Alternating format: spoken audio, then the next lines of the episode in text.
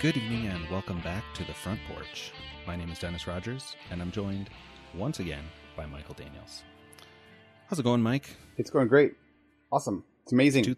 2019 and I'm back from today was my first day back at work from my 2 weeks off, 2.5 weeks off. Nice. It's usually a pretty energized day and it kind of was. So I always come back to work. Anytime I take 2 weeks off, you can take 1 week off, and I think that it's always you're packing so much into a vacation of 1 week that you're kind of almost exhausted and don't want to come back to work. But 2 weeks for sure, you have that time to recharge and rego and reset yourself. So I come back to work, and sure enough, all day I'm just hammering. I was just cranking stuff out, doing stuff and ready to go for tomorrow. So I'm pretty happy with my. Did you have I don't want to get too granular and too detailed on this, but did you have people covering you? I don't know what you do in your profession. My brother-in-law works at a radio station, and so he was supposed to be covered. He's worked at smaller networks and been their main guy, and so they're calling him kids' birthdays, holidays, any freaking time of day. They're calling him, and he's the kind of guy who will always answer because he can't not. He's right. He's too nice of a guy, and he had a little bit of that at this job for the first time. He's been at this job 2 or 3 years. Well, there's supposed to be, everything's supposed to be covered when somebody is gone. Supposed to be right, yeah. Well, my profession, my day job, my other gig besides this main gig here. Is that I'm a web manager for the school, a major tech school, school within Indiana University, and so I'm in charge of all of the websites for the school and all the departmental websites and anything that has to do with the internet, basically. So I have people that do all of the normal stuff and all the day-to-day things, and they take care of request comes in for page changes or little updates and server things and little updates. They're just normal kind of stuff, and those still happened. But what I do besides planning and getting time and people and resources and stuff is that I'll also do a lot of the application development and the design stuff. So that's a project based kind of type thing, and I plot and allot time. So I don't have anybody have to cover me for that kind of thing. It's just when I plan that in. But also my big responsibility is when things aren't normal and something happens and goes down or has a bug or something, everybody who does all the normal stuff, my employees, they lose their minds. They have no idea what to do. Anything besides this says on this paper to do step 1 through 5. I don't know what to do. So sure, I had a few of those on break, and they will text me right away. Oh my God, red alert, log on and help us fix this little problem, which is probably a bigger problem to them. So I guess the short answer to that is that I did have it covered, but I still had a couple times where I had time to work, even though I'm on vacation. So yeah, I without getting too much details, I switched employers, though I'm working with the same team, about 2 months ago. And so we're still under our 90-day intro phase before we get actual paid time off. Oh, right, yeah. It's not, it feels like it's been longer. I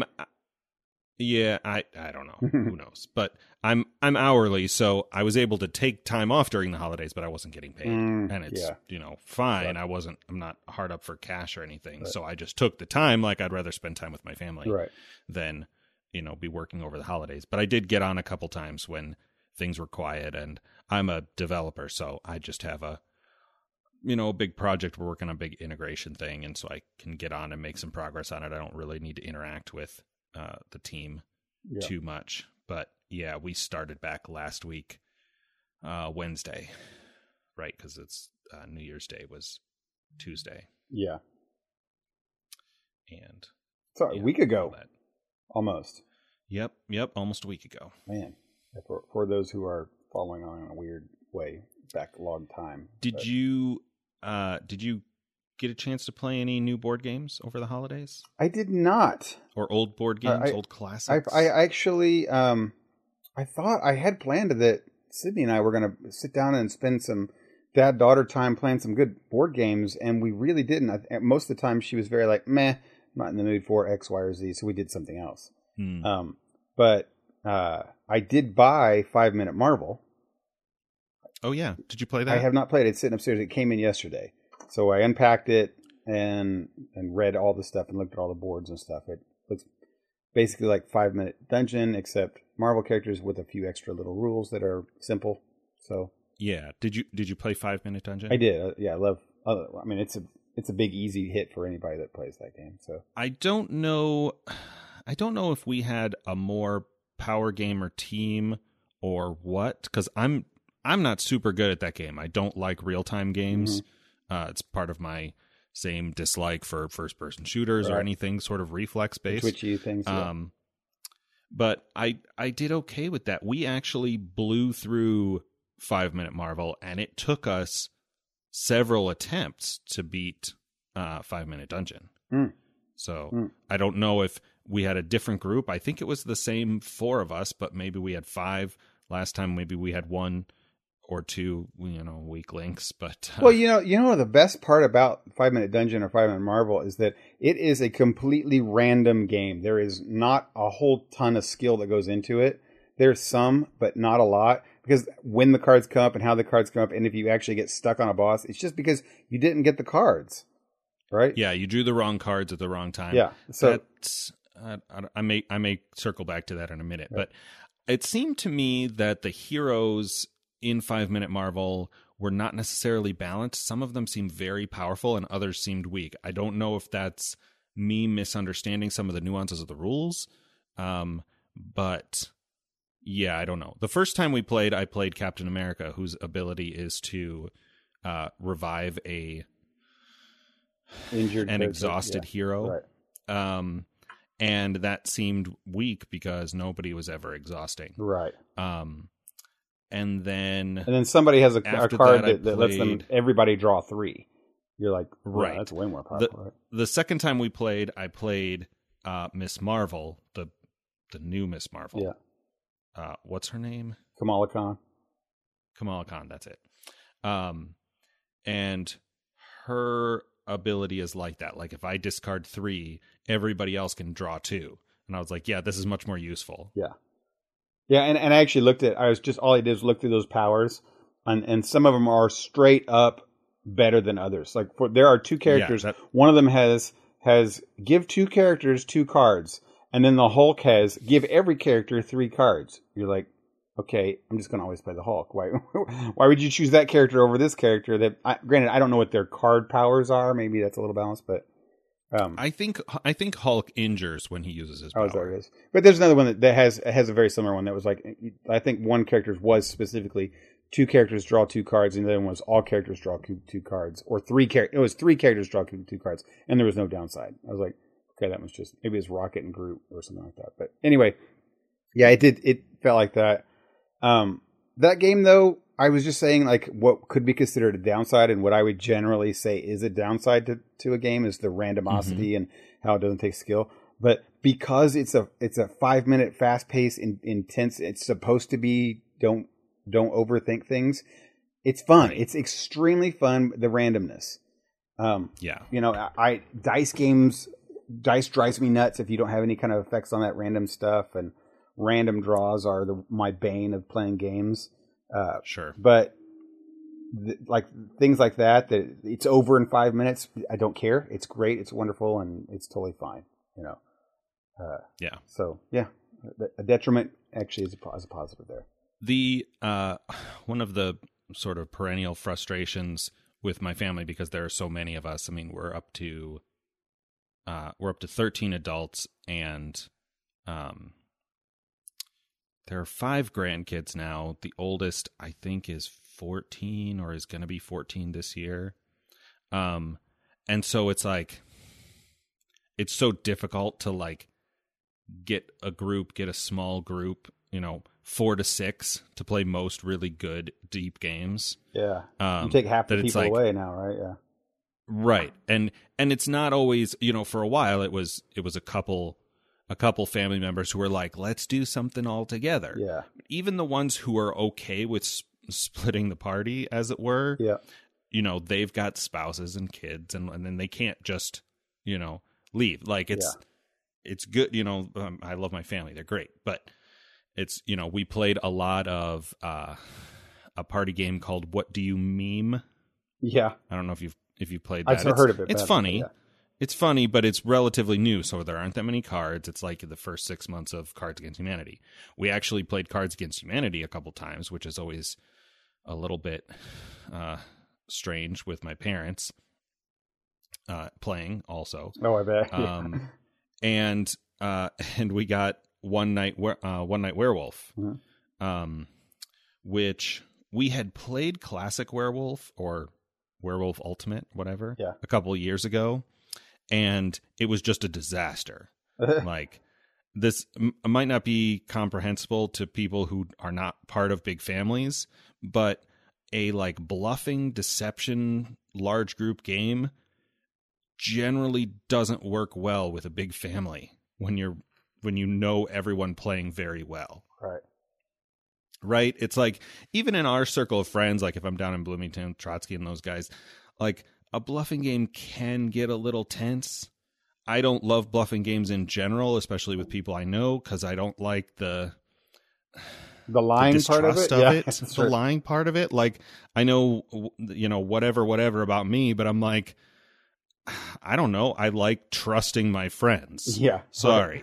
Right. You know, you know, and that's whatever. But and then that game also has the voting part. So then everybody has to turn against you, and you're like, that has this jerk, voting, this accusing, but the one night version that plays with an app, so you don't need a moderator, and it's just one night. You make decisions, people win or lose, and you start over. It has a similar kind of thing that 5 Minute Dungeon has.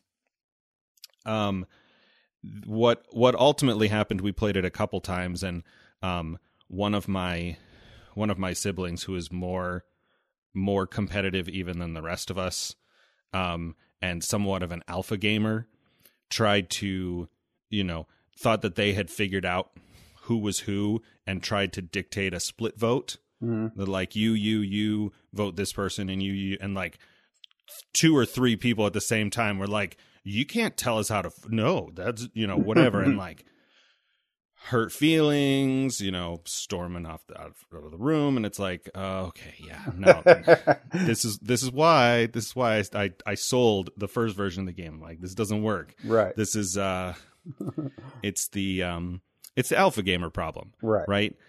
And we have friends in our circle. I think Pat for a while was that way. Like, he's very, strategic minded, mm-hmm.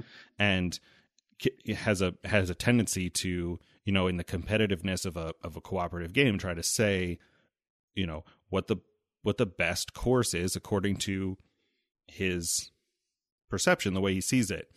Of course, the problem is any good game has an element of randomness to it. Right. Otherwise, it's chess, and chess is already the best chess. Right. You know, you don't need that. So you can't have a perfect strategy. And if one person is dictating everybody else's actions, they could be playing that game solo, right? Yeah. You could be playing Pandemic and just running five hands. Exactly. Or four hands, I guess. Right.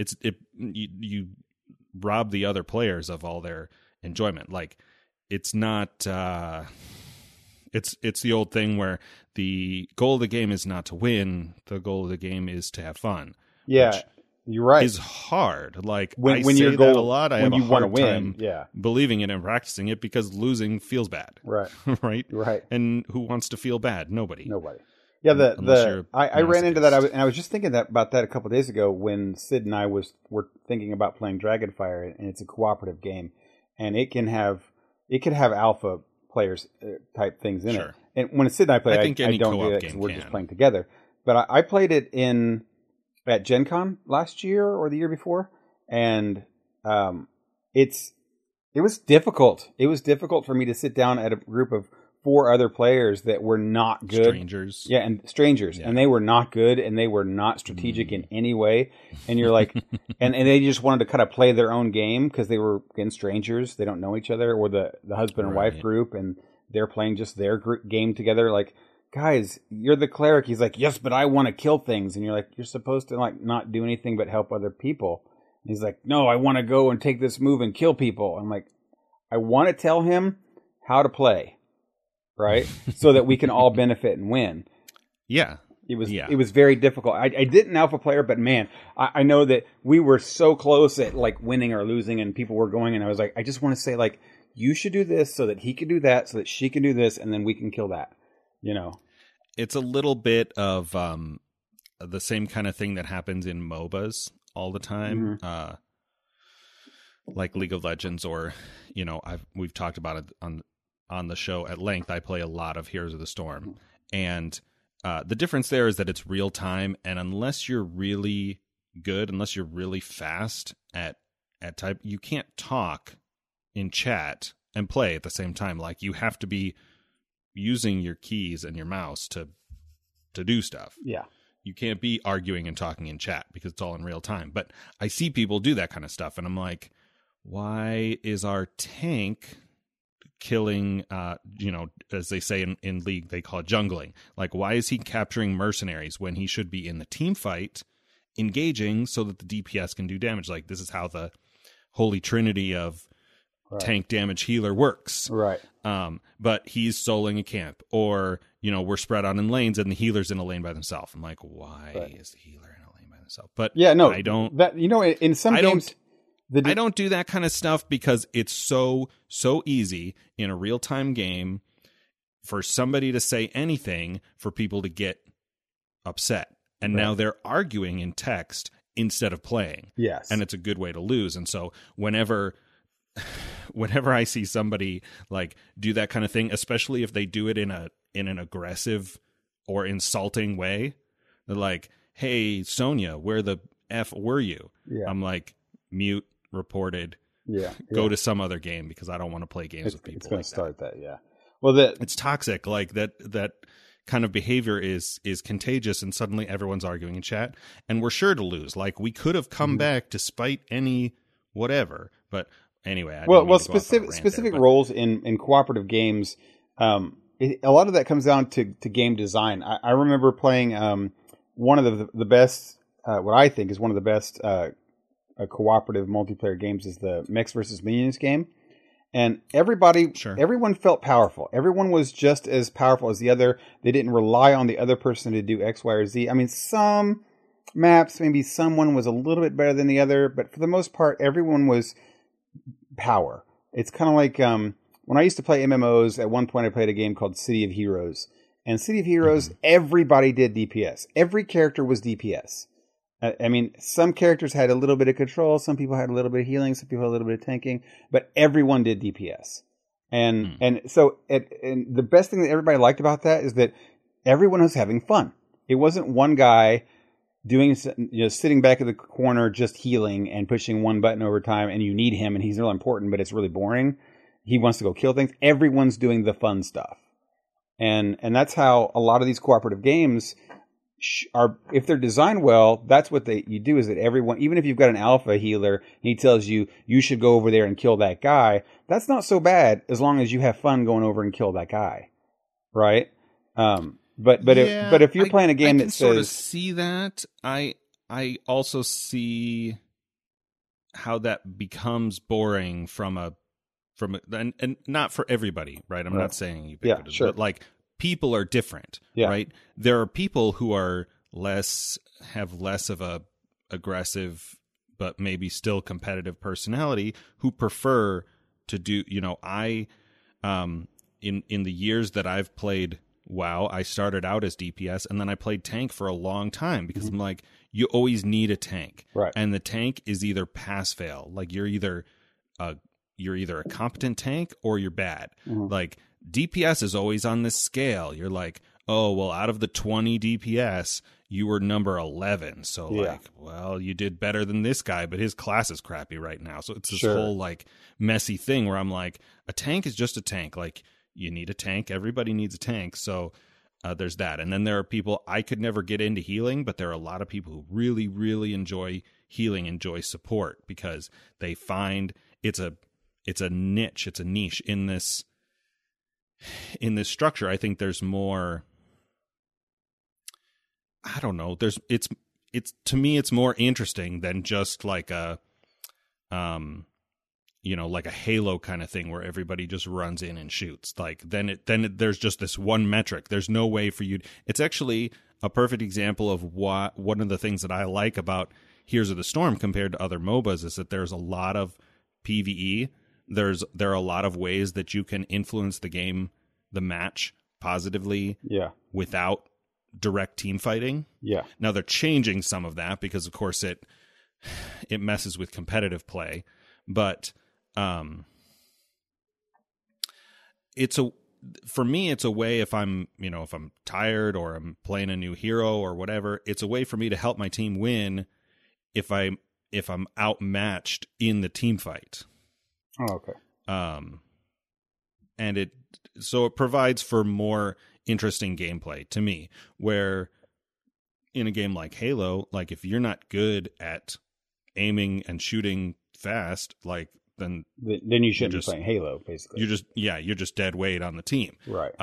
Now that said, the addition of different roles hasn't really endeared Overwatch to me, but it's possible that I've not given that enough of a chance. Even back in the day, like Battlefield, I thought was one of the best ones that did that too, is that they had like a medic, and then they had an engineer, and then they had, or Team Fortress 2. That's a perfect example.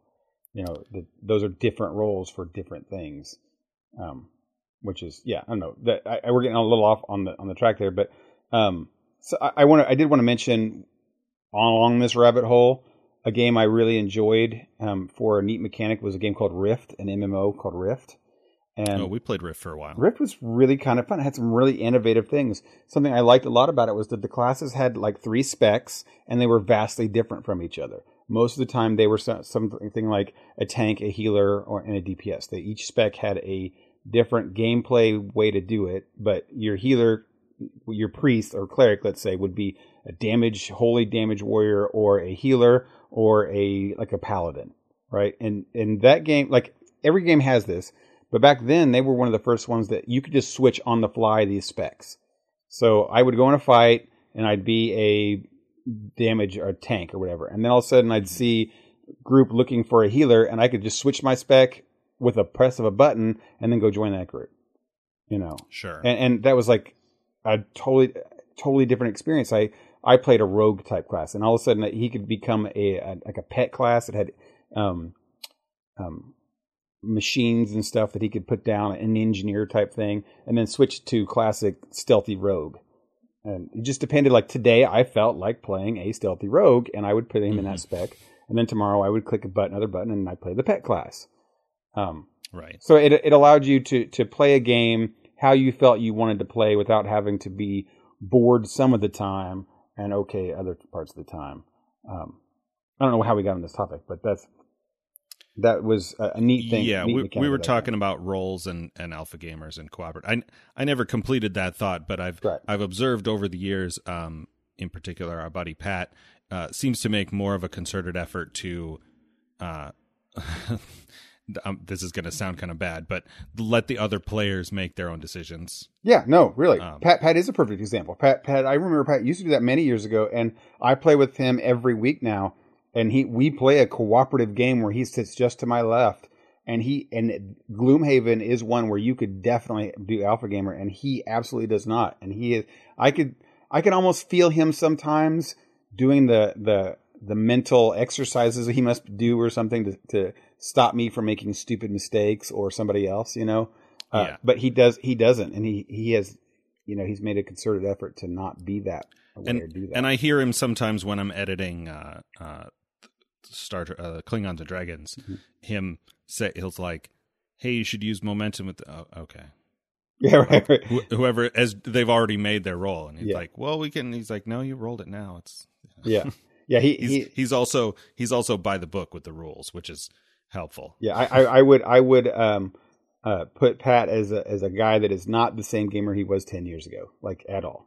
You know, not the same guy. Which, I mean, I would hope is true for all of us, you know. No, hopefully. I'd like to grow and evolve and become better people. Well, that's what I'd like to think, that I'm a better cooperative player, but I've gotten real pissy I got pissy at Pat, matter of fact, with Gloomhaven, because I wanted my little temper tantrum way with something, you know, like 2 or 3 times. So I'd like to say that I've grown some, and I think I have, but I still have my baby fit, like I want it to go my way type things. I think that we've talked about that game at length, and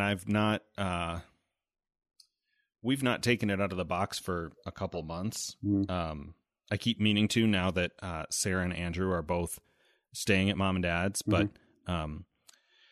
Andrew and I's schedules are both very late in the day, and Sarah's is generally very early. Mm-hmm. Like, she's often in bed by 9 or 10 o'clock, mm-hmm. and I'm like, what do you want to start playing at like 7? Which I guess we could, but right. You know, then mom and dad want to watch TV together with everybody. And yeah. You should look at the, our buddy Aaron has had a new organizing system for that game. Oh, I saw that. That was great. Oh my God. I was like, this is Dennis's like heaven right here. And he brought it. And yeah, you know me, I love that kind of stuff. I know, but, exactly. And it's beautiful. What was I saying about Gloomhaven? Oh, Gloomhaven's biggest problem is analysis paralysis, and I've said, I don't know if I said this on the show, but Andrew has this problem big time. Like, we played a game he really enjoys, Zombicide, over the holidays, and he has that alpha gamer problem where he's like, this and this and this, and I'm like, shouldn't we move forward and open that door? He's like, no, let's wait till everyone gets there. And we ended up quitting without finishing because it was so late. We were moving so slow. We were getting swarmed by zombies. And yeah. I'm like, there's no negotiating with this guy. Like, he's certain of the path we're going to take, and he's in charge. And I'm like, that's fine. I don't have the personality type to alpha game. To, right. But that totally goes against another alpha. And when we played Gloomhaven, I'd get frustrated with him because I'm like, just pick 2 cards. Like, I understand it's a difficult decision. I understand you have to pick 2 out of 5, and none of them are great, or, you know, all of them are great, and you can't pick, and you want to, like, the game is kind of tight, so you feel like you really want to min-max it. But the thing with that game is there are so many variables. You don't know what cards you're going to pull. You don't know what cards the monsters are going to pull. You don't know what cards your allies are going to pull.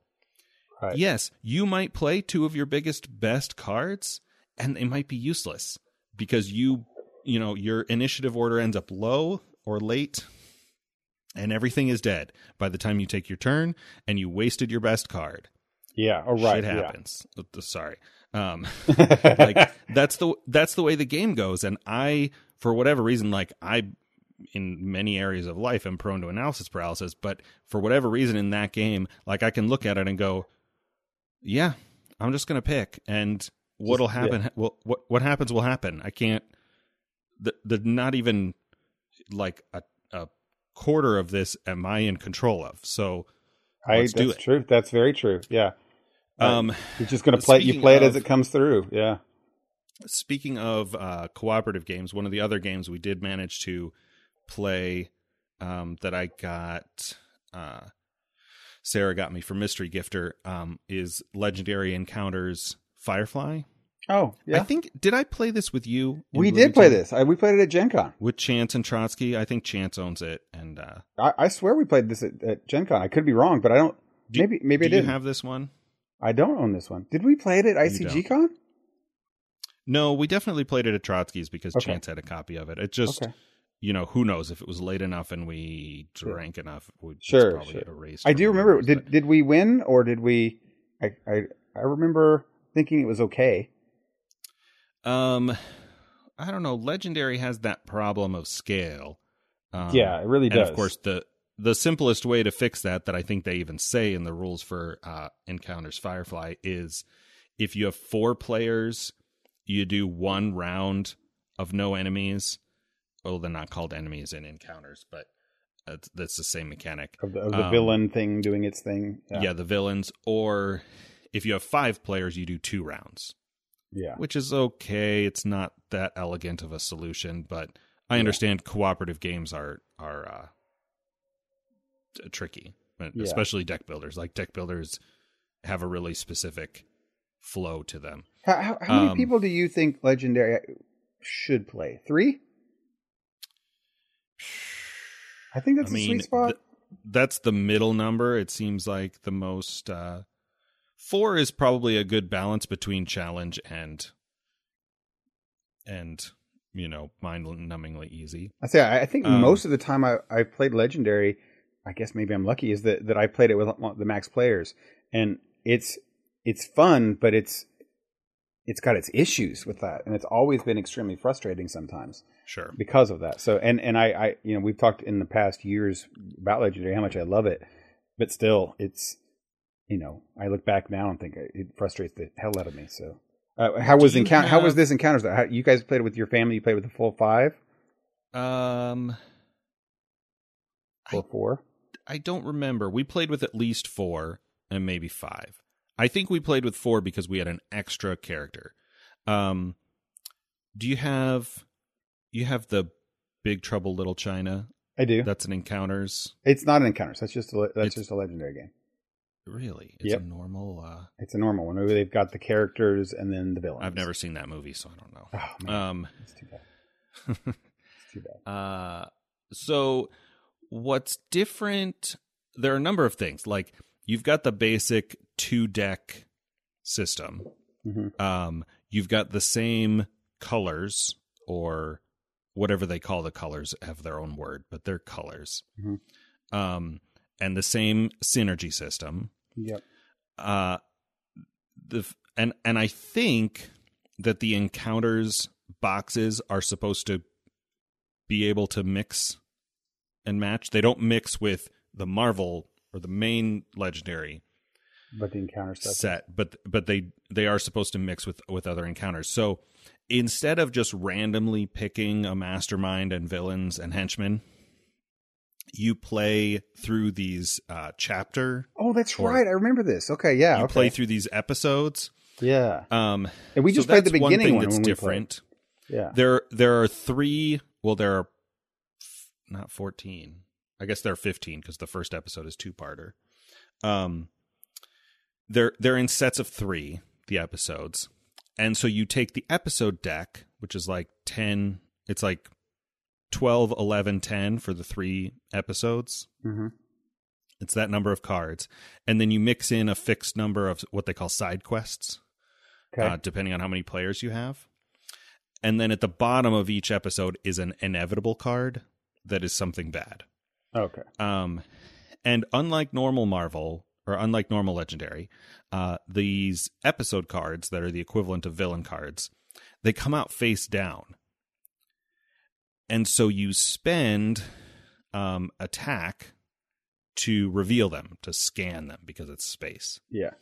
And the scan price goes down for each slot. So like in the Marvel version, the city has like different names. There's like a bridge and a sewer and a streets, mm-hmm. rooftops, whatever. Yeah.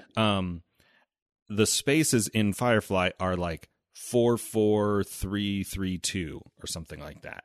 Or maybe it's 43322, something like that. That's the cost to scan it. Okay. So if you want to scan it right away, you're going to need 4 attack. You're going to have to burn 4 attack. Got it. So most one of the things I like out there pretty long. Yeah, it might stay out there pretty long. If it gets to what in Marvel would be escape, it goes into this. There's a word for it. It's like a battlefield sort of thing. If they're enemies and they get into that box, then they attack you. And if they're quests and they move into that box, you have till the end of that player's turn before the quest is failed. And failing a quest always means something bad happens. Right. So that's some of the things that are different about that. One of the things I like about it is it gives you, there's very often a low attack target, even if that target is just scanning. There's a low attack thing for you to do with your unused attack points, right? Which the Legendary games have always had issues with, is that like has a problem I'm throwing with away money or attacking. The same is true of the spending of the star, whatever that's called, because there's only one always available card. Like Ascension has 3. There's a thing you can always attack, and there are 2 things you can always buy that cost 2 and 3. So there's always something available, even if there's a bunch. Now, of course, the bad thing about Ascension is that there's only one pool of cards, and so it changes too much in the time it takes to get back to your turn. But anyway, but it was fun. Yeah. Of course. Well, there was, hey, remember that game we played at Gen Con that it seemed to have like it was kind of going off book with some things. You remember what talking about? We played that at Gen Con. That was that a miniatures game? It felt like it. We could never come to terms with the people telling us what kind of game it was, because we kept asking, like, do these rooms come with the game? Is there modifiable minis? We looked at it, and the rooms were like little boxes that all fit inside the main box. Yeah, and we were like, it's the game's going to be the same every time, which was not fun enough. But they kept saying that there was like campaigns and stories, and it felt like it was like, okay, we're at a party or something, and then I remember you were losing your voice, so you were like typing messages on your notes app and showing them. You're like, this game is boring. Yeah, it was. It was. I remember it wasn't that memorable. Was it? But at least I also seem to remember doing some kind of role playing. Like there was. Like I had to get to a door and make like a hack check to try and hack open the door, like, you know, bypass the electronic lock. Yeah, I remember the game having like potential. Like it felt like you said there was some role playing stuff to it, and there was a story. There definitely was a story going on to it. It's just that like the mechanics and the what you got in the box was not great, and it just was not all that great. Right. But it still, the point was that felt like that they were going off book with some different stories and what the people were doing, and they were going on their own adventure stuff. And I thought, okay, so maybe that's cool. Maybe that's the answer to my question of why does everybody draw in the same tiny pool of content? It's because every time somebody's tried to branch out and do something different and new, people are like, no, that's not what we want. Yeah, maybe. We just want Wash to say, curse your sudden but inevitable betrayal. Right. I wonder what kind of game would be good for Firefly anyway. I mean, board games seems to be the most popular translation for stuff because of the people, but I mean, I don't know any genre of a game that it fits into. You couldn't be an action game. Some people, I'm sure, want to fly Serenity, but that would be boring after your first fly through, you know. Yeah. It's not a role-playing game, maybe, because you can't be as cool as Jane. You just can't be, you know. It's the, I'm going to say age-old, but it's not age-old, but it's the age-old question of trying to adapt some kind of, you know, television or film IP into a game. Well, it's like, honestly, it's the same thing we struggle with Klingons and Dragons sometimes. With Star Trek. Yeah. It's that we have to play this certain way because that's how episodes work, you know, as opposed to it being a free form, do whatever you want off book, you know, type thing. But I mean, Star Trek is written in a frame in a certain way. Firefly is not made that way, but if you did role playing, it still has to be a certain way. Yeah, I mean, that's the thing is that everybody wants to be as cool as Mal, but no one is as cool as Mal in real life. Han Solo is as close as you can get to role playing Mal, or vice versa. I just want to be as cool as Book. Yeah, that's right. Yeah, I mean, that's what my aspirations are not that high. Right. And now, if you play the things about playing like a role playing a Firefly game is seriously, then you're just kind of playing a Western. I mean, right. If you do your own ship and your own stuff, well, it's not fun, right? Like the things that made Firefly and Star Trek good. The setting was fine, but it's the characters and the actors that made those shows amazing. And the writing. Right. And when you're role-playing, you don't have writers that write for you, and they're not writing those characters. You're not that like, actor. Are you, you know, if you're playing D&D or something with a couple guys and one of them is chaotic neutral and decides to betray the group and you're about to put him out on airlock, is one of your players at the table gonna go, don't tell him what I did? Yeah, like, right. Is somebody on the fly gonna come up with something so good, so like crucial to character development? No. Right. Right. I mean, unless you're playing D&D with a bunch of screenwriters or something. Right. Well, that's what when D&D is sold, when you buy it and everything, it's bought as a world. It's not, it's got characters in it and you can read those things on the sides if you want. But when you buy a D&D thing, it's the setting that you're buying and in the world that you're buying. That's why it's worked and has lasted, and many other things do okay too, is because they're just selling you the settings and then you make your own world in there. The way IPs struggle is that you want to play the characters that you've watched and be those things that you want to be. I hear that the Star Wars role-playing game has done better because it's broken free and everybody can be a Jedi and everybody can be a smuggler, and it's done a lot better than that. But the old Star Wars role-playing games used to suffer from the exact same way. Everyone wants to be a Skywalker. Everyone wants to be... Right. Han Solo's kid, so that they can act like they're Harrison Ford. So they just don't translate as well, because you actually want to play Picard, or you want to play, which that's not the point. It's just not, it's not interesting. Yeah, it's so weird.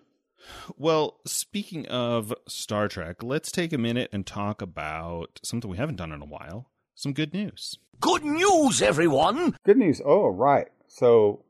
What do we got going on for some good news? You got some news that are happening out in the world of pop culture and movies and... I mean, nothing huge. You said Star Trek. I know what you're going to ask. Go ahead. Yeah, I didn't. I got excited. I didn't follow the Golden Globes. I looked at the list of winners, and of the movies and TV shows, I've seen one of the winning TV shows and one of the winning movies. Those were The Kaminsky Method and Into the Spider-Verse, respectively. Mm-hmm. There are a couple of nominees that I've seen, but none of the other winners have I seen. Bohemian Rhapsody or for a podcast that talks a lot about movies and television shows and stuff, it seems like this would be something up our alley. But I think that the two of us have long, been about that. Our opinions are completely ours, have no basis. Yeah, we're firmly seated in the audience vote on Rotten Tomatoes, not the critic vote. All of these significant, impactful. Our tastes are pretty basic. We're all about the comic books and the adventures and the entertainment that's not necessarily as Oscar bait. Yeah, and it's not like Golden the historical impact of a show or the certain actor doing something that nobody else has done in a certain way. That's not something. But anyway, that's the quote unquote news, because that happened last night as we record this. But the good news I had in mind is the return of Star Trek Discovery. It's in 10 days. 10 days. I can't believe that I'm actually excited for this. Thursday, not this Thursday for us. It will be this Thursday for the listener.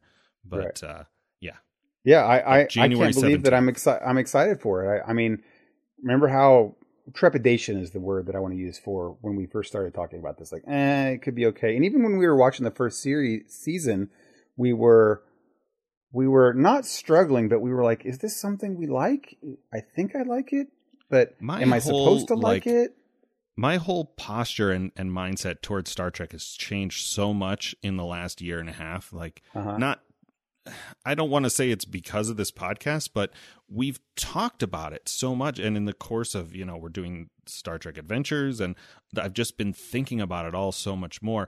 I think, and I want to get into details of these last two Short Treks, but this Short Treks thing is kind of brilliant. It's not new. Like when Lost was on, they were doing stuff with websites and webisodes, and not everybody, but several people, and by people I mean production groups, have tried to do similar things.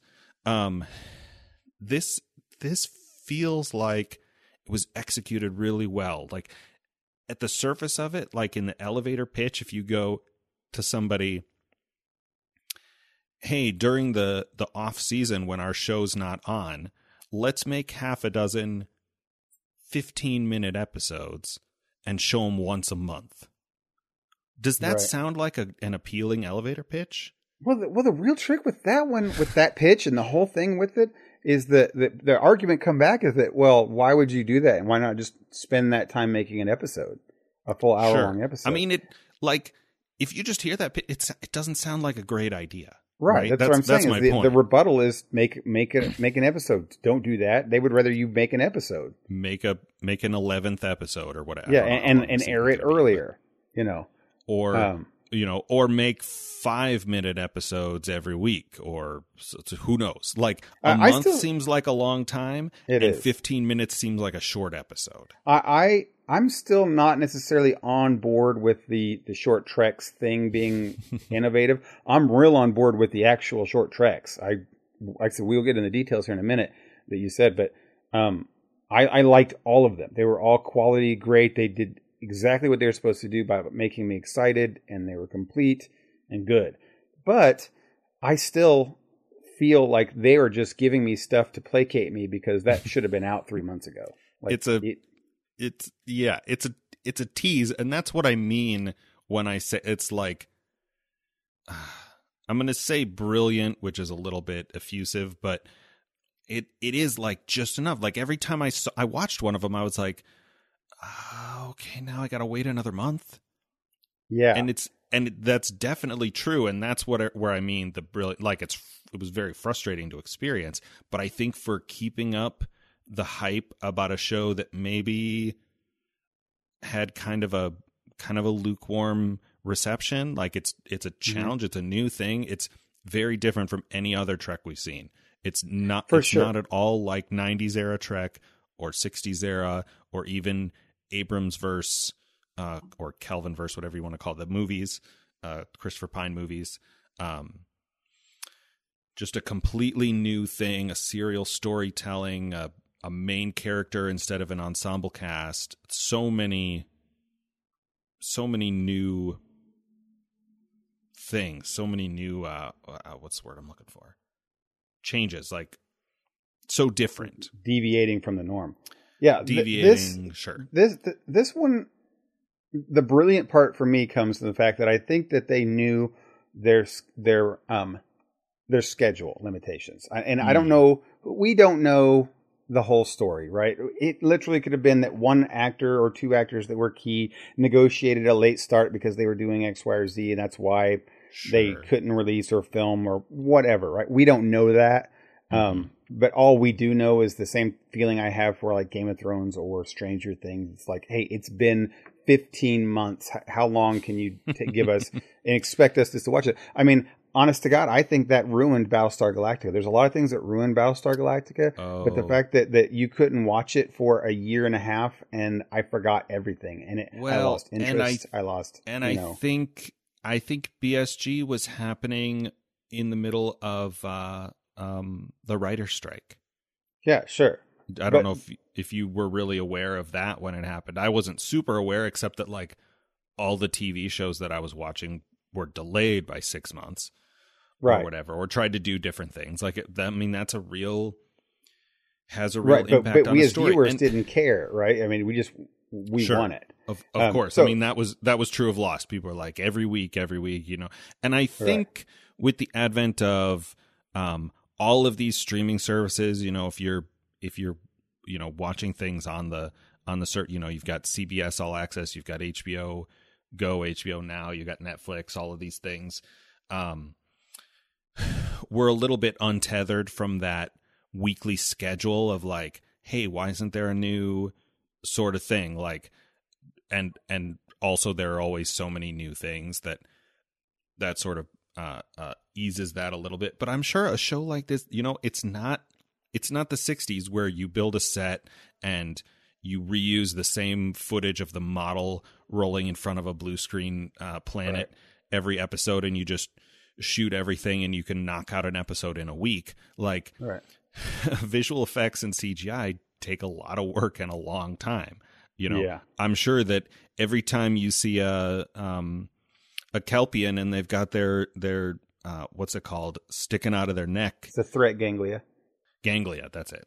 Yeah, threat ganglia. You know, there's at least one or two people, it probably takes them a couple weeks to, you know, every time that happens. Like it's all that stuff is a lot of work and a lot of time. Anyway, that's what it is. Complicated, well-written, good, the speculative fiction with a lot of visual effects takes a long time to make. And you have to keep the attention of the viewers. And I think this achieved that, even if it was frustrating. Well, like I said, the brilliant part about this was that we don't know all of the things that go into it. We just know that it's frustrating that we're losing traction.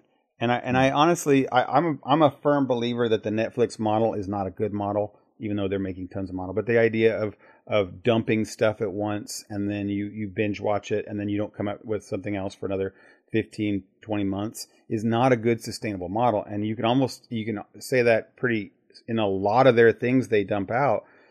Stranger Things being one of the biggest ones is that, you dump it out. It's exciting. It's amazing. And it gets the huge buzz that it wants to get for 30 days. And then you have nothing. And then you really, really, really need to strike again another bolt of lightning. Exactly. That's the same true. Thing. That's true. Or, like every, or you've lost every it for season two, has to be years. Good. It's it's sort of a trade-off because when you do that, you have the benefit of like you never need to put recaps, right?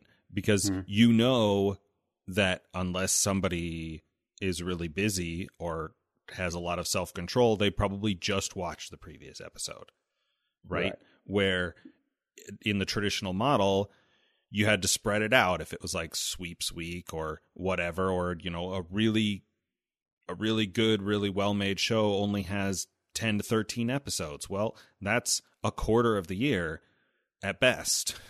Well, these as much as we don't like the studio execs of things, these are smart people who study this thing, and that's their career, and they're good at this kind of stuff. And that's why you have people like HBO, some of them, but I would actually argue that most of them are. And you have people at HBO, they're like, no, we know what you're doing with this dumping thing, and it's a great new thing, and everybody's excited about doing it, but like, it's not a sustainable model. So we have big hit shows, and what we do is we still release them week to week. Yes, we have all 20 done, but we're going to release them week to week. And Game of Thrones is a perfect example. It's 7 seasons or 8 seasons, and it continues the hype for a decade.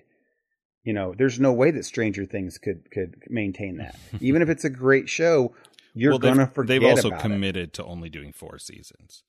Right. But you see what I'm saying, though? You can, if you fall down one season and have an off season, or what media or something gets spin a weird way, or one of your actors does something wrong and it ruins that one season, that's 3 years of the audience that you has seen negative stuff and has not been happy with your product. Sure. Whereas if you release things a week at a time, you're going for 4 months, 5 months, and then they're off for 5 months, and then you got 5 months again.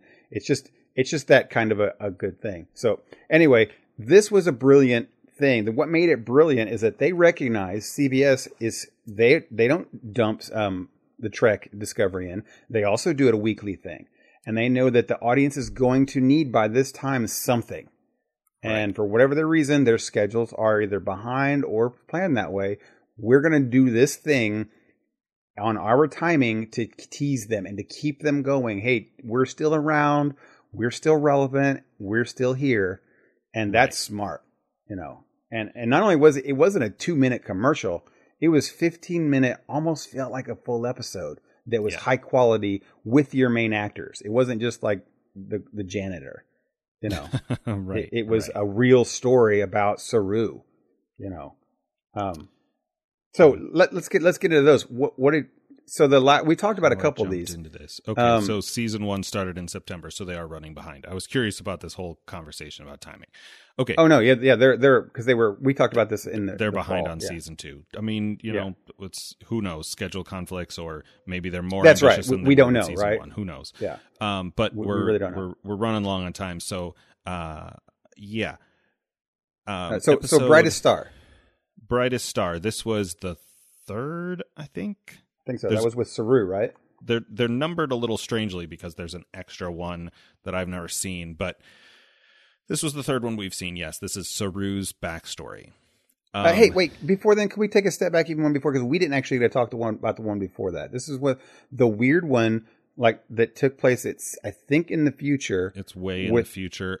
That's been long enough ago now that I don't remember any of the details. But if you want to talk about that a little bit, we can do that just a little bit because I rewatched it because I couldn't remember it. Sure. Do you remember, and I know it's been a while, is that Discovery he's on? I believe so. Is that right? Okay. Well, that's interesting. Because it doesn't have to be Discovery. And if it's not Discovery, that's just a really neat short. Yeah. Right. And that it doesn't even have to be in the Star Trek universe, the way it's just set up. But man, what good writing, a one-man acting show. And that I've seen that actor in a lot of different things, and he's not necessarily a great actor. He's just okay. But that was sure. So well done, written, CGI, all of the stuff that had emotional feel to it. And I'm excited. That one made me excited for the next season, because I'm like, I hope they tie this in. Maybe the ship is going to get a voice, and it's going to have be a character, which we get to see a little bit in this short, right? I don't know if that's going to be, but it makes me feel that way. Yeah, and that should be noted about all of these. If the listener hasn't had a chance to watch these, you should. I think they're only available on CBS All Access so far, but they're all very good. They're much more in the classic Trek style of a standalone exploratory story, sort of the same way that Black Mirror works, except without the extreme pessimism of that series. Depression and yeah. Right. But just standalone stories sort of exploring human nature and allegory through these sci-fi stories, which is really... an area where sci-fi really shines. And original Trek. And it was sort of what birthed this entire series, this entire universe, this idea of what if someday XYZ, we work out our differences, aliens and Russians and a Japanese and a white guy all work together and explore the stars, Right. But yeah, so... Episode 3 was The Brightest Star, and this was, if you haven't seen this and you're going to see it, skip ahead. This is Saru's backstory. I really, really liked this. I did too. I know we talked about this last week or the week before, that I was in season 1 of Discovery. I was impressed with Saru's character design, visually, physically, but I found it unsettling. I don't like bugs, and he's kind of creepy looking. Right. But I loved this story, this idea of this very primitive world with this very superstitious people. And this one guy, and he gets this stuff and does this thing, and then Starfleet says, okay, we're not supposed to do this, but... If you do it this way, if you only do this, and then you get to the culmination of the episode where he meets Giorgio, and she says, if you come with me, you can't go back. It's a it's like a Matrix red pill kind of a thing. Yeah, right. Like we are forbidden from interfering with your culture. Like, she can't explain it that way, but we as the audience know the prime directive, like she can't interfere with their culture, but if he disappears, that's an unexplained mystery. Yeah. Right. It's not gonna, that was on my mind the whole time, that they're pre-warp. I was like, right. They're very pre-warp. Saru is pre-warp. I'm like, whoa, and then you understand, like, they're this, they're, as they would say in Zootopia, like, they're a prey species, right? Yeah. And it was really good. I liked it. I did too. I thought that it being pre-warp was the key to the whole thing, was that they are primitive, and he figures this thing out, and that was just so neat, because I would not have expected them to come down and say, like, at all, because that's not what we think Star Trek is, by the rules everywhere, that they're not supposed to. Sometimes we've seen them observe pre-warp, but never communicate, never touch contact or whatever. And they come down in the ship, and they're like, hey, yeah, you want to go? And he's like, yeah, we're going to go. And they're talking to him. And you take this back to, classic 60s Kirk era Trek. And here's a species that's being sort of preyed upon by some other kind of alien. I don't think any of that is ever really explained, but there's they might be this season. Maybe this season is that's why we have this short. That's possible. There's some kind of thing, and it's preying on these people, and so they're not advancing because of this superstition. And this happened. Similar things to this happened in several episodes of original Trek.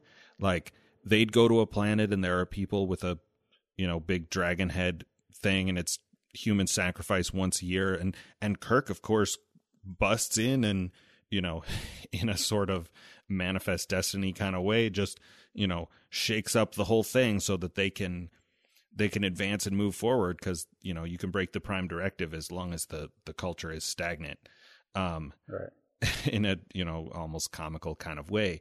And this is a different approach to that. This is like, oh yeah, there's this situation and it's not great, but maybe it reminds me a little bit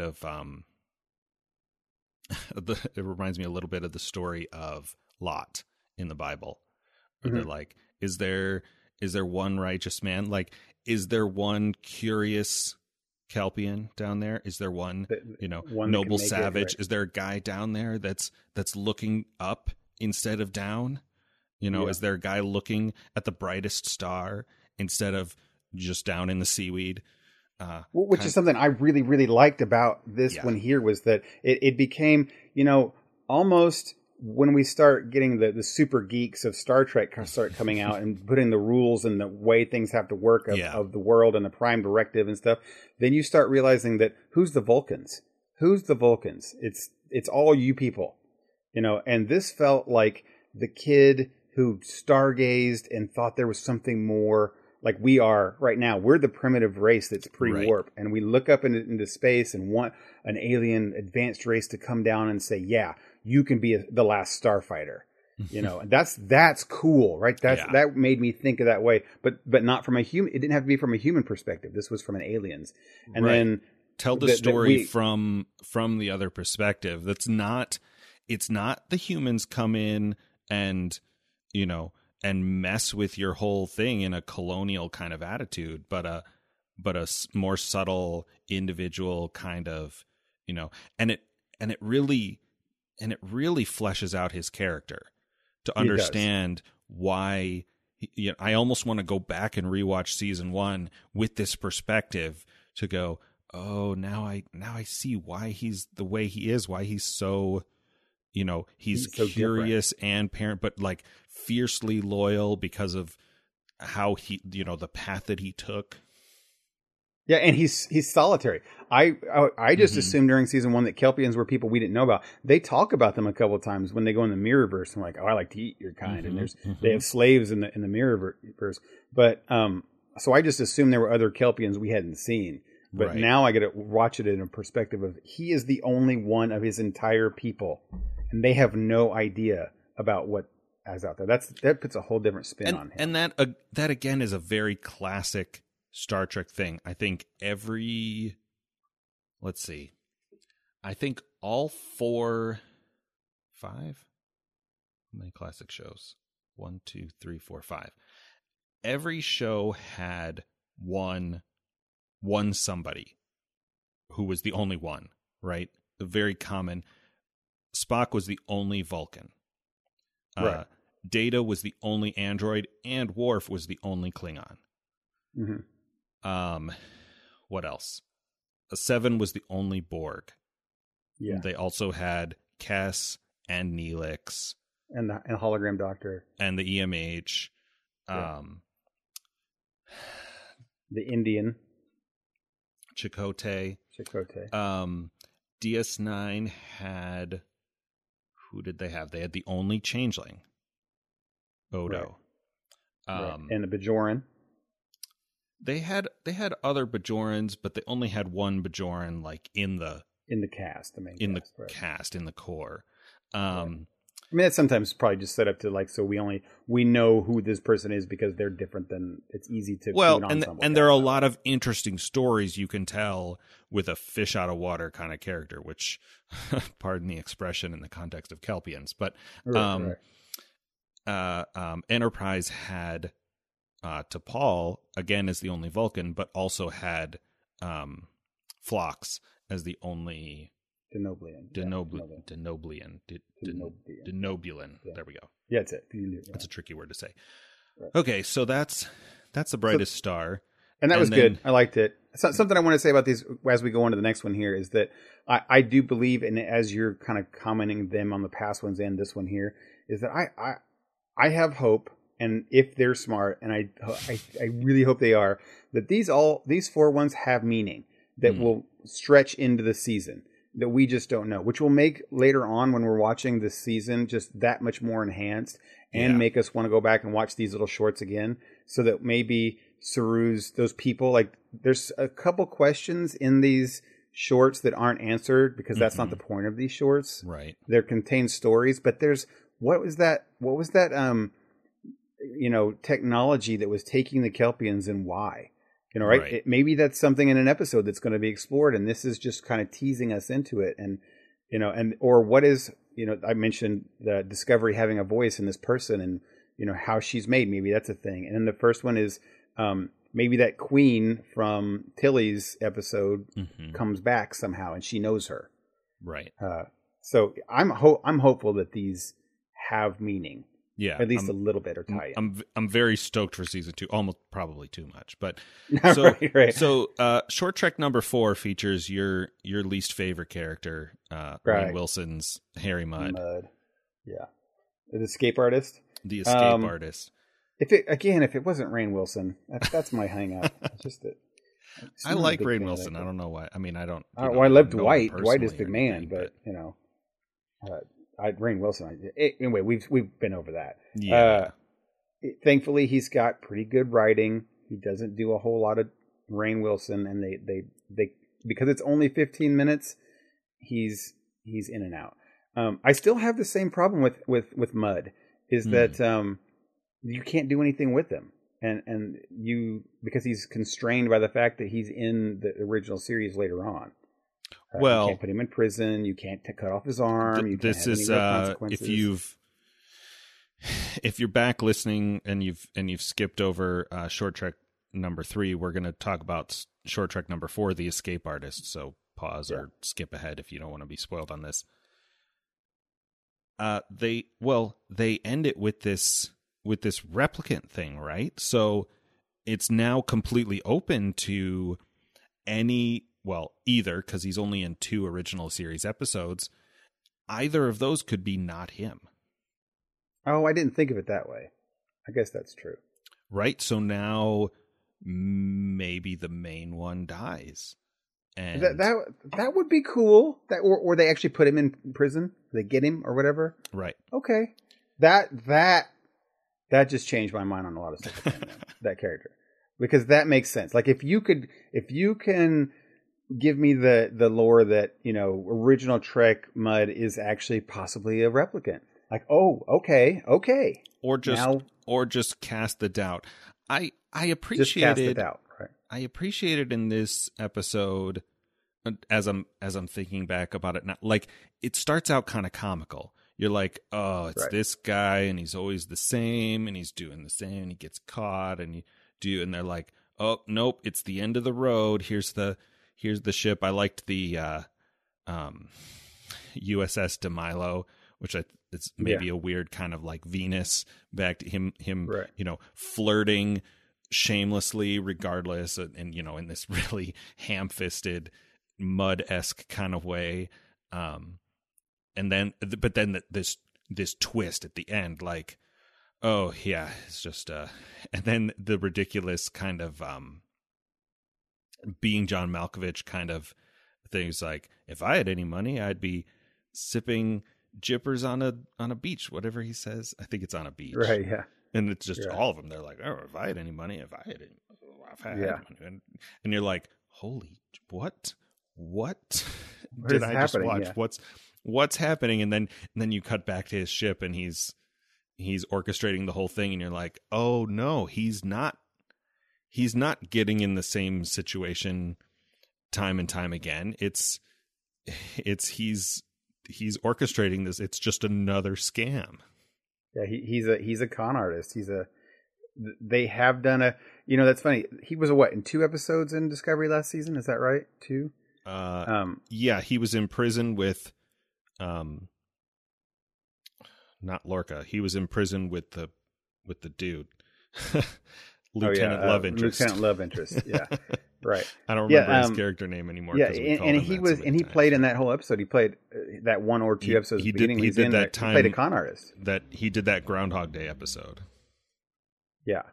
Yeah. Well, that was the second one that he was in. I think that second one really went out of character with them because he's always this, you know, con artist that's trying to get for himself and trying to make money and doesn't care. That's how he was in the original series. That's how he was in the very first time we kind of see him in the Discovery. He's kind of small scale. He's like the original Ferengi.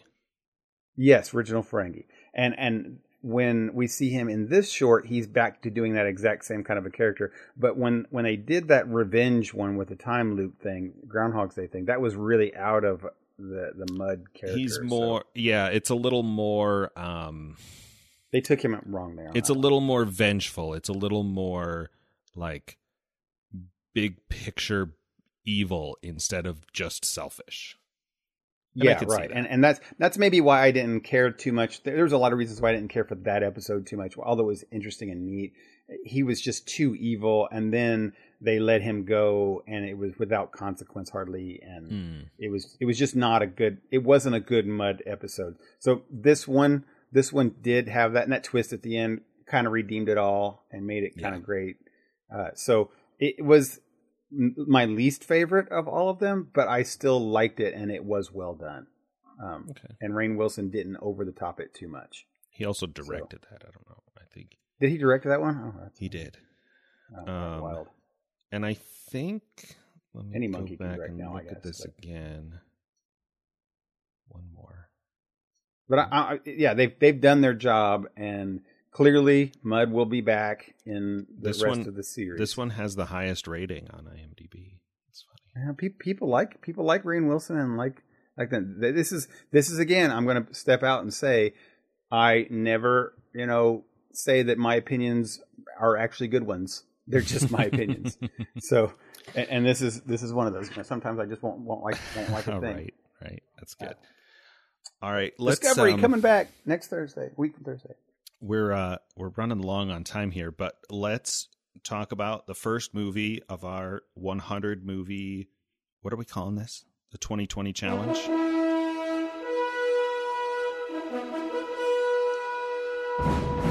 Our first poster movie of the 100 movie series, Shawshank Redemption. This is a classic, beloved classic. Andy Dufresne. Man, Crawl to Freedom. Yeah, so I mean, I've been looking at this one for several months now since we've been talking about this one. For the listener, if you've somehow still not seen Shawshank Redemption, go watch it. It's amazing. It was a masterpiece. Yeah, it does. Yeah. And then come back. Cause I don't want to spoil the ending. It's got a twist. Right. For real. So, this is something we have to make sure that we shy away from on this segment that we have for the next 2 years, whatever it might be, is just coming back out and playing. It's an amazing show. It's a classic event. These all are that. These are all going to be that. So this happens to be one that I've seen, probably the first R-rated movie I ever saw, where my parents were like, "Oh, you haven't seen that? I guess it has a lot of swearing in it. It's probably okay. You should see it. It's really good." I didn't realize. And so this is for the ones that we've seen before. I'm going to try and do this. Like, what's new? What did I not notice before? What's, whatever. Instead of just saying, okay, cool. It's great. That's... the end. Sure. Good call. And whatever cinephiles, et cetera, like I'm not going to defend this reality any more than that. Little bit of complaining, but I did not realize that this story was a Stephen King creation. Oh, I didn't know that either. Were you? Huh. Yeah, it's not super obvious. Like, there's no supernatural anything, right? Which is a common Stephen King trope. It's based on a short story called Rita Hayworth and the Shawshank Redemption. And it's like there's another guy who helped, presumably helped adapt it into a screenplay.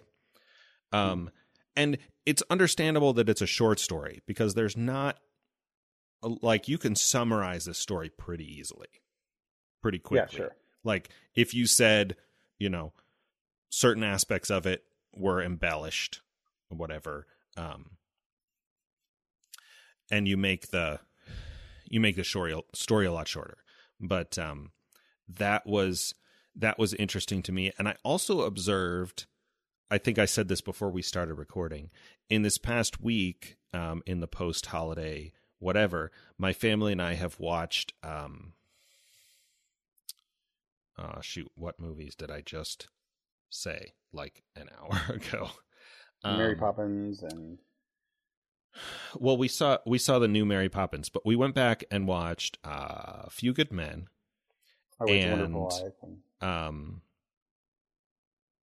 The Fugitive. Oh, yes, right, yes. Both of which came out in the early 90s, kind of around the same time as this, maybe a little bit after. And I noticed that the music in The Shawshank Redemption is very subtle. Like, you pick up on it, it's the same sort of not quite melody through the whole thing until the climax of the film when he, you know, slides out of that tunnel or out of that pipe and is staggering through the river, pulling the, you know, shit-covered clothes off of him. Right. I could say that more politely, but it doesn't. It feels appropriate there. Right. And the music swells, and I noticed. I was like, man, we've had that same very similar music through most of this movie, but it's very slowly built to this crescendo, and it's just right here, and then it comes back down because there's still a whole epilogue to go with Red's journey. To the rock and the box and all that stuff. Yeah.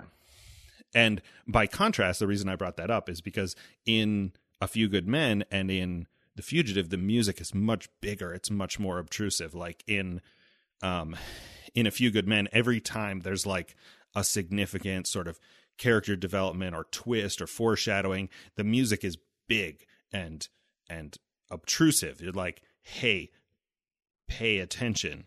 Like, are you paying attention? Look at what Jack Nicholson is doing right now, because it's going to be important in an hour. Right. And I'm like, oh man, the foreshadowing in Shawshank was much subtler than this. You're right. Well, I for my part, my only one quick fanboy thing for it will be the obvious statement that Morgan Freeman makes this movie. Yes. He is the one that makes this movie, and I don't think it would be the same movie without Morgan Freeman in it. Right. Getting that out of the way, to go down your thread of, you know, what did I see differently, or how when I look at this thing see something or in a different perspective.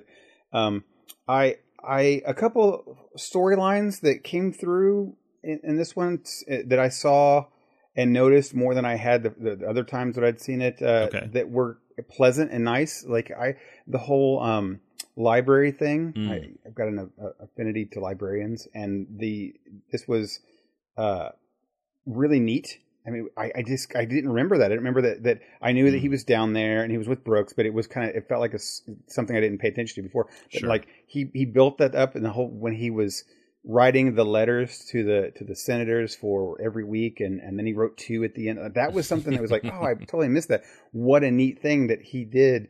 And sure. And I also didn't realize Andy's effect on the prison, like how much he affected the prison and the prisoners and the people that were around him and everything. People watched him, and like when he was hurt and put in the hospital, people did things for him. Not just his friends, like all of the prisoners knew Andy Dufresne and kind of cared for him as much as the prisoners, convicts can. And then he did so much for, another thing I noticed a lot more this time is he did so much for the people, like the beers on the roof. Mm-hmm. He's like, when they gave him a beer, he says, you know, I'm quitting, giving up drinking. Like that was not for him at all. It was for everyone else. And the opera, he played opera on the speakers. Again, for everyone else. He didn't have to put that on the speaker. Right. So Andy Dufresne in this one just gave me a different perspective of him being this, you know, caring, good person for everyone else, which makes the other thing that I had forgotten about was the part that the young boy come in, and again, he mentors him, right? Mm-hmm. And gets shot. That makes that even more poignant that he has the chance to give up, you know, get out of this life, this terrible thing that he's wrongly put in. He's in this cycle of petty crime and and the power of music as far as the whole opera scene goes. Something you said about Morgan Freeman, like I was always aware of the significance of Morgan Freeman's narration in the success of this movie. I watched this with my sister, and she said, you know, about 20 or so minutes into it, she said one of the things she appreciates is that it's all, for the most part, all told from Red's perspective. It really is. Right. That's why he's the narrator. So there are things that happen that he doesn't see. He's not there, but he talks about them like he heard about it. And so he's telling us the story. And knowing that the original story was written by Stephen King brought that out even more to me, because I'm listening to the audiobook of The Stand right now. And if you've read Stephen King's books in the actual text, something that doesn't always come through in the film adaptations, because so many of his stories are supernatural thrillers in some way, you often just get this whole, like, you know, oh, the guy goes crazy and he burns down the hotel. Well, the hotel burns down in the book, not in the movie, but or there's a little girl and she can start stuff on fire or whatever. Like, it's always some crazy thing, you know. Pet Cemetery, the cat comes back to life. But in the books, in his writing, like he can create a character that you understand, that you see in a unique way that I won't say nobody else does, but it's an area where his writing really shines, and he can take a phrase and a sentence and do so much with it. And a lot of that comes through in the things that Morgan Freeman says. You know, and this is because Andy Dufresne delivers some line, some summary, some, you know, the whole rooftop story. You're like, wow, just so much. And then later in the movie, when that head guard, who is a complete sadist, right, like, we've established this character as a completely amoral, like, just bad bully guy. And then, you know, stuff happens later. The first time the you know, rapist guys cross him, it's like, oh yeah, this guy's done. Now he's got the a-hole guard, not really on his side, but endeared to him a little bit. Right. And it the thing about, you were just talking about the storytelling and how this works from Red's perspective, is that you almost can say that Red's the main character there, but really Andy is the main character. Andy Dufresne is the main character. And we see this whole story, not like a lot of most other shows where you follow the main character. Everything, I liked how you said that we see this from Red's perspective. It's all of the things that happen all through Red's eyes. Like, you never know. You're seeing the hero. You're seeing somebody else, the hero. Like, it's like Red, and he even says it earlier on, like, from that moment on, I knew I liked Andy Dufresne. You know, it's that because he's seeing the hero character, the main character, through, and you don't hear Andy's thoughts. You don't hear why Andy does stuff. Nope. He doesn't always tell them, and it's just Red's interpretation of, I'd like to think that Andy did this. And he had a smile that I didn't quite understand, but I'd like to think this. So again, you're just, the hero is interpreted through Red. You have no idea about all of the inner workings. You watch something like The Hunger Games, and it's definitely one of those stories that relies on its twist, right? Like you sure. get the first twist of the kid where you're like, oh no, he didn't do it. Like he is innocent. Like they all joke about being innocent, but he's legitimately innocent. And then like from so early on, when he gets that rock hammer and puts up that first Rita Hayworth poster, you're like, oh, he's been tunneling his way out for almost 20 years. Right. Like, and then nobody knew it. Like Red didn't know it. His best friend didn't know. And you're like, oh, you know, the first moment when, the warden throws a rock through, the poster of Raquel Welch and it clatters through the thing, you know, and then they show it, you know, but it's still like that twist. And even, you know, we've watched movies or rewatched movies like Memento before that have a big twist at the end. And, you know, you can't watch them too often, but it's the kind of thing where if you haven't watched it in a while and you know what the twist is from the beginning, then you can be watching. You'd be watching for all the foreshadowing, all the hints. And you're like, yeah, how long was he done? Right? Yeah. How long was the tunnel all the way through? And he just hit a point and was like, oh, yeah, you know, now the warden is against me. It's time for me to get out and screw him and be done. And do it now. And be done with this. I want to compare this to something that I complained about before in another show. It was The Illusionist. That's the one we watched, right? That one, again, I got to say there, it had a twist and that show lived on the twist. But it just resolved itself and told everything how it was done within a minute and a half to 2 minutes really quickly as Paul Giamatti spins around. This movie, you watch this twist, it takes the rest of the movie. It's like 30 minutes of him explaining it, how it all works. Red is patient and calm when he's talking about it. And then you have the afterwards where Red's going on, and then Andy he meets Andy. There's a lot more to the resolution he has his parole hearing. He walks up the hill to find that box. It's not just like what I felt like an illusionist was like, aha, and that's how I did it, and I walk off in the sunset, and that's the end. And you're like, it's stunned and like, okay, it's on theme with the whole magician thing, but But this one gave you the thing, and you went back, and you're like, oh, yeah, okay, all right. And then it slowly went through, and then you saw the results of it all happen and how it went on. It wasn't just the twist, but the twist has changed the movie. Right. You know? That was obviously a great, great movie. I still have, to me, it's one of those, you know, realistic-ish kind of cautionary tales about, you know, the justice system. Don't go to prison or you're gonna get raped type thing. Oh. I mean, I mean, because no Andy's touching. Not. Yeah, I mean, Andy doesn't, because it really was. I mean, watching that one was just. It's always been a stark thing in my memory. Is that it's not like the guy doesn't fight. Like he fights and he fights.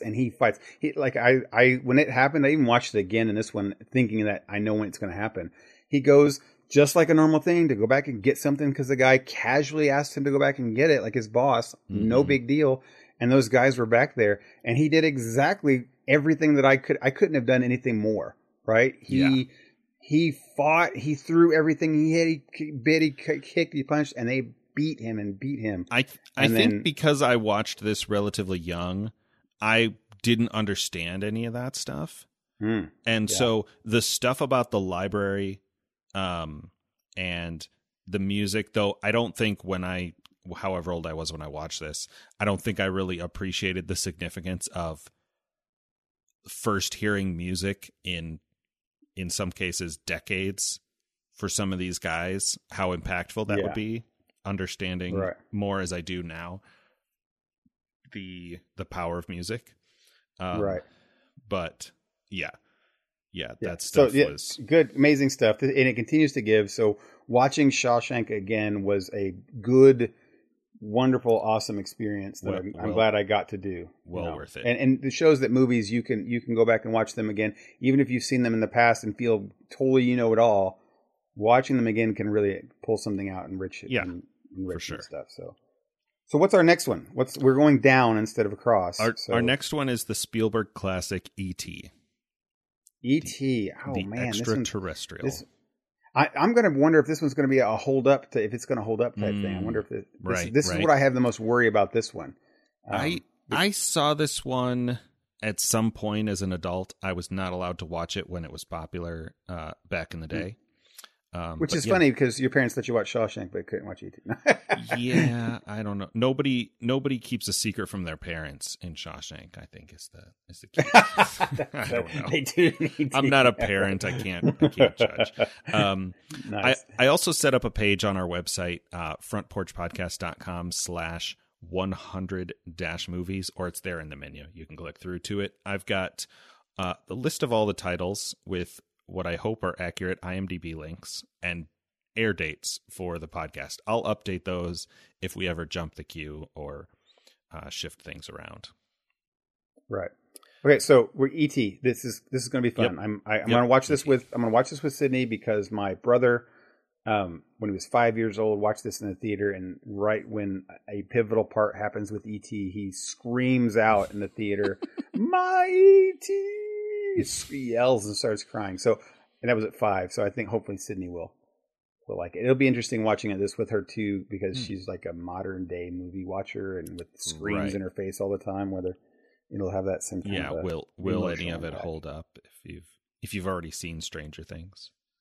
Maybe I'll have Sid on next week. We just talk just for that little bit. So what did you think of E.T.? Nice. How do you feel about it? Because it's kind of a kid. Is it a kid movie? Do you think it's a kid movie? All the main characters are kids except for the alien. Yeah, but Stranger Things, all the main characters are all kids. Is that a kid movie? Kind of, though they're a little sweary, especially Dustin. Dustin gets bad in season 2. He's got a foul mouth, huh? All right, so cool. Yeah, E.T. Awesome. Ready for it. All right, I think that's good. We're running long here. I think we're good. Good night tonight. We're back in the year, 2019. 2019. The decade is almost over. Yeah, strong stuff this year. God, well, hey, you've been listening to The Front Porch. This is episode 72.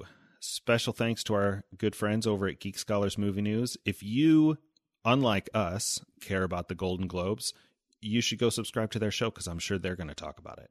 Yeah, go listen to those guys. They know all about that. Geek Scholars Movie News. If you like Star Trek even half as much as we do and don't mind drunken mom jokes in a Star Trek role-playing context, you can check out our other podcast at KlingonsandDragons.com. Were you just listening to us do some mom jokes? Were you on your editing? No, it just happens that way. If you have questions or comments or thoughts about the masterpiece, The Shawshank Redemption, you can email us at frontporchpod@gmail.com or head over to our website, frontporchpodcast.com. We got contact forms and all that good stuff. We don't really do social media, but you can hit us up. If you enjoy the show, you can subscribe on Apple Podcasts or Spotify. And while you're there, if you leave us a review, we appreciate that. Thanks as always for joining us. And until next time, I'm Dennis. I'm Michael. For The Front Porch. Bye. See you next time.